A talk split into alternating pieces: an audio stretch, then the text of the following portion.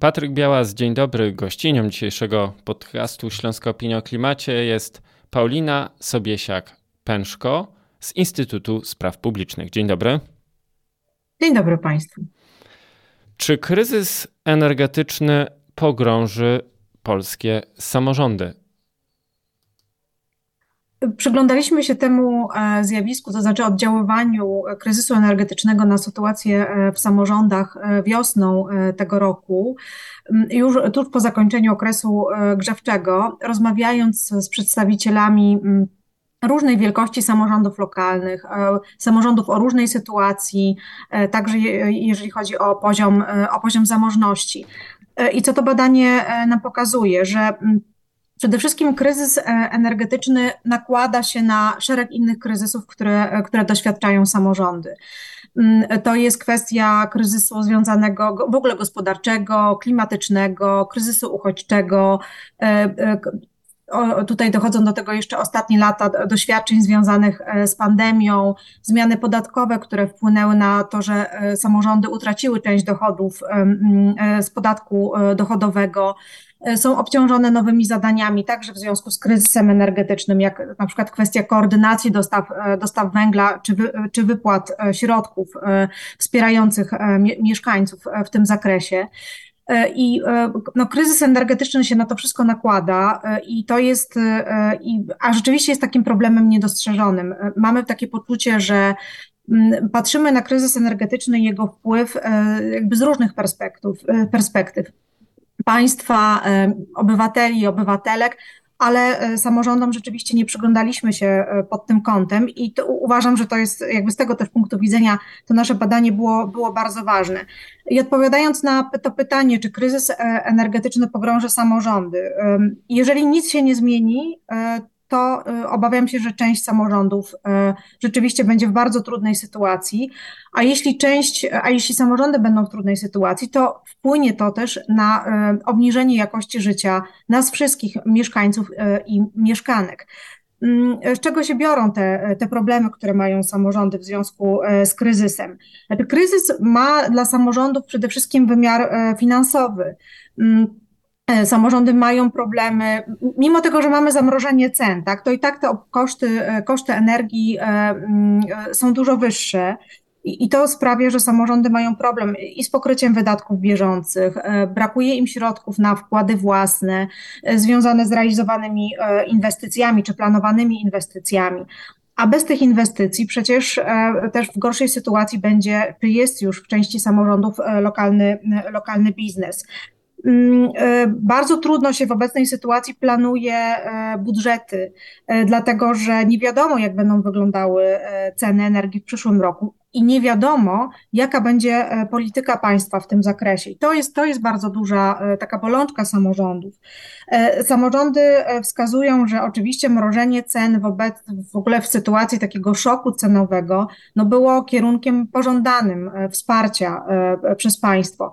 No ale jakby to nie jest rozwiązanie, tak? To może być e, pewne tymczasowe, e, tymczasowe e, tymczasowe rozwiązanie, ale nie, my potrzebujemy przeprowadzenia z uwzględnieniem też roli i aktywnej roli transformacji energetycznej w, w Polsce, która do tej pory no, dryfuje w bardzo różnych kierunkach, niekonsekwentnych. No i samorządy po pierwsze już odczuwają i będą odczuwały konsekwencje tej E, tej e, no, chaotycznej e, polityki energetycznej państwa.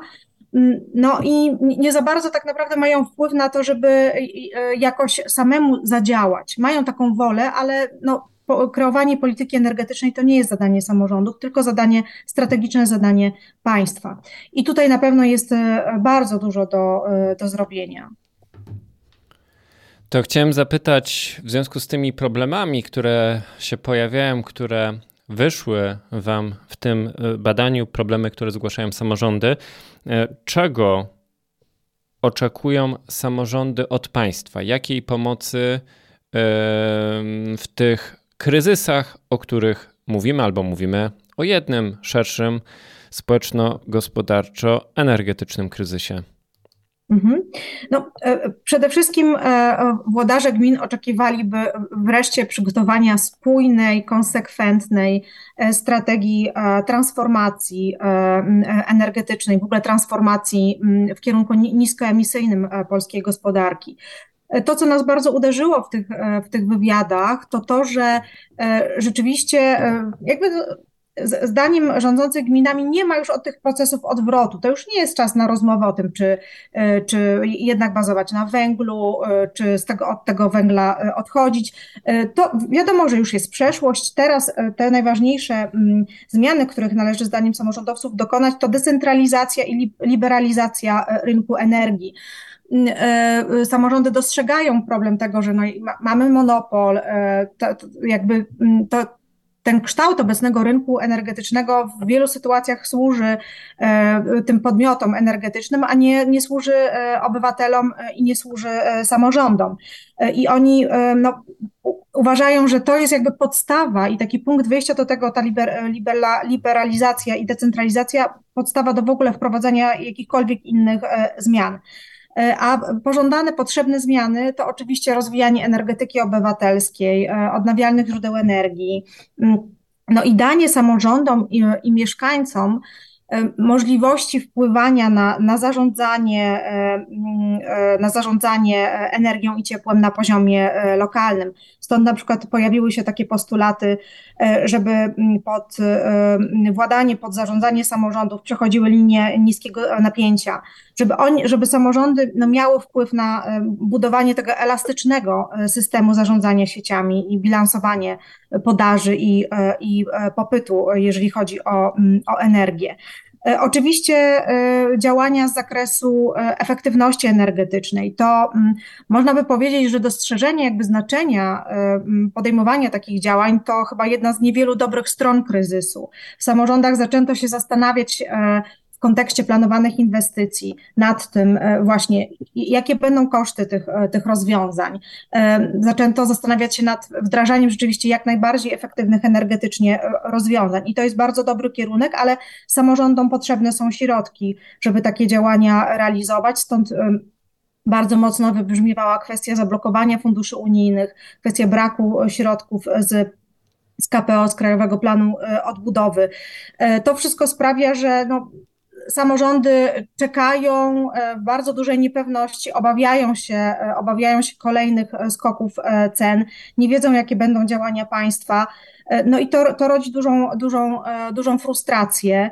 Mm, no bo też nie wiadomo, w jaki sposób komunikować to, co się dzieje i problemy samorządów mieszkańcom. To jest też taka, taki poważny problem, o którym, o którym się dowiedzieliśmy. Mm, warto zwrócić uwagę na to, że samorządy, które były w poprzednim sezonie grzewczym e, z, mm, zmuszone do tego, żeby szukać oszczędności, próbowały takie działania wdrażać w, w społecznościach lokalnych, to nie spotykało się z dużym zrozumieniem e, mieszkańców.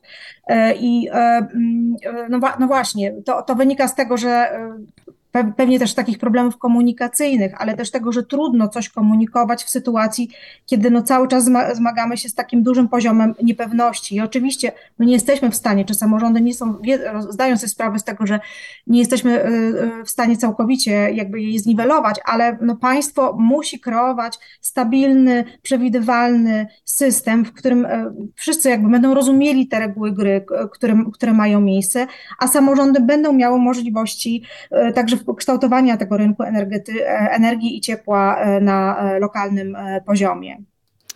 No i na zakończenie chciałbym zapytać o samo badanie. Jaka była próba, jakie metody badawcze stosowaliście i jak byście zrobili albo kiedy planujecie kolejną edycję takiego badania?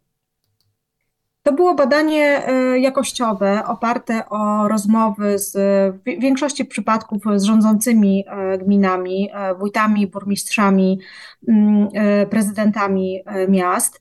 To były, to były rozmowy, długie rozmowy, które były poświęcone temu, w jaki sposób kryzys wpłynął na sytuację gminy, E, w jaki sposób odczuli go, w jakim zakresie mieszkańcy.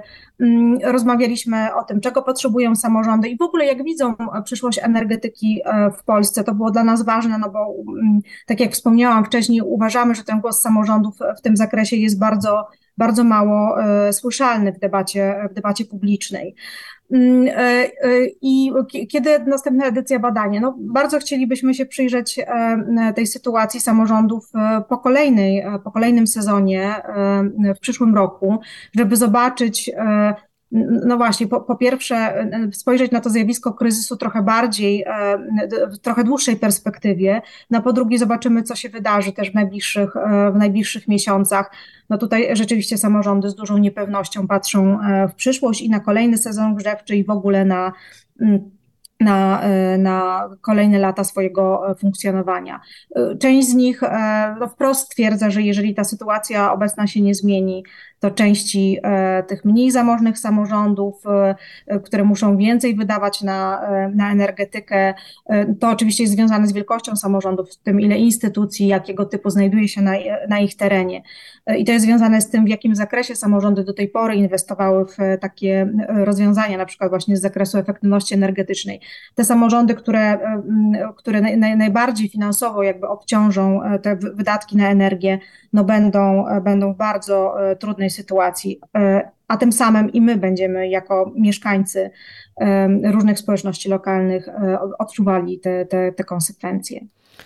No i chciałem jeszcze dopytać o to, czy samorządowcy chętnie rozmawiali na temat kryzysu energetycznego, czy chętnie dzielili się swoimi opiniami i spostrzeżeniami? Bardzo chętnie. E, rzeczywiście mieliśmy takie poczucie, że e, oni uznawali, że to jest ważne, że ktoś ich w ogóle pyta o to, e, co się zadziało, że ktoś z nimi rozmawia. Myślę, że część takich rozmów miała trochę taki terapeutyczny charakter, żeby się móc, móc opowiedzieć o tej, o tej trudnej historii ostatnich, ostatnich lat. Więc, więc na, na pewno jest w, w samorządach duży potencjał do tego, żeby w ogóle zaangażować się w te zmiany, które nas czekają i na pewno jest duża chęć i otwartość, gotowość do tego, żeby o, tym, o tych problemach e, rozmawiać. Będą teraz prace nad, e, nad Krajowym Planem, nad aktualizacją Krajowego Planu Energii mm, i Klimatu do 2030 mhm. roku. E, to na pewno też jest taka przestrzeń, gdzie no, warto te samorządy zapraszać, rozmawiać z nimi, nie decydować za nich, posłuchać ich głosu. To też jest nasz apel i taki wniosek z badań, które przeprowadziliśmy. Bardzo dziękuję za tę dzisiejszą rozmowę. Moją gościnią, gościnią tego odcinka podcastu Śląska Opinia o Klimacie była pani doktor Paulina Sobiesiak-Pęszko z Instytutu Spraw Publicznych, a rozmawialiśmy o badaniu kryzys energetyczny w Polsce lokalnej, perspektywa samorządów. Ten raport można znaleźć na stronie www.isp.org.pl. Dziękuję bardzo za dzisiejszą rozmowę. Dziękuję bardzo. To był podcast zrealizowany przez Stian Media.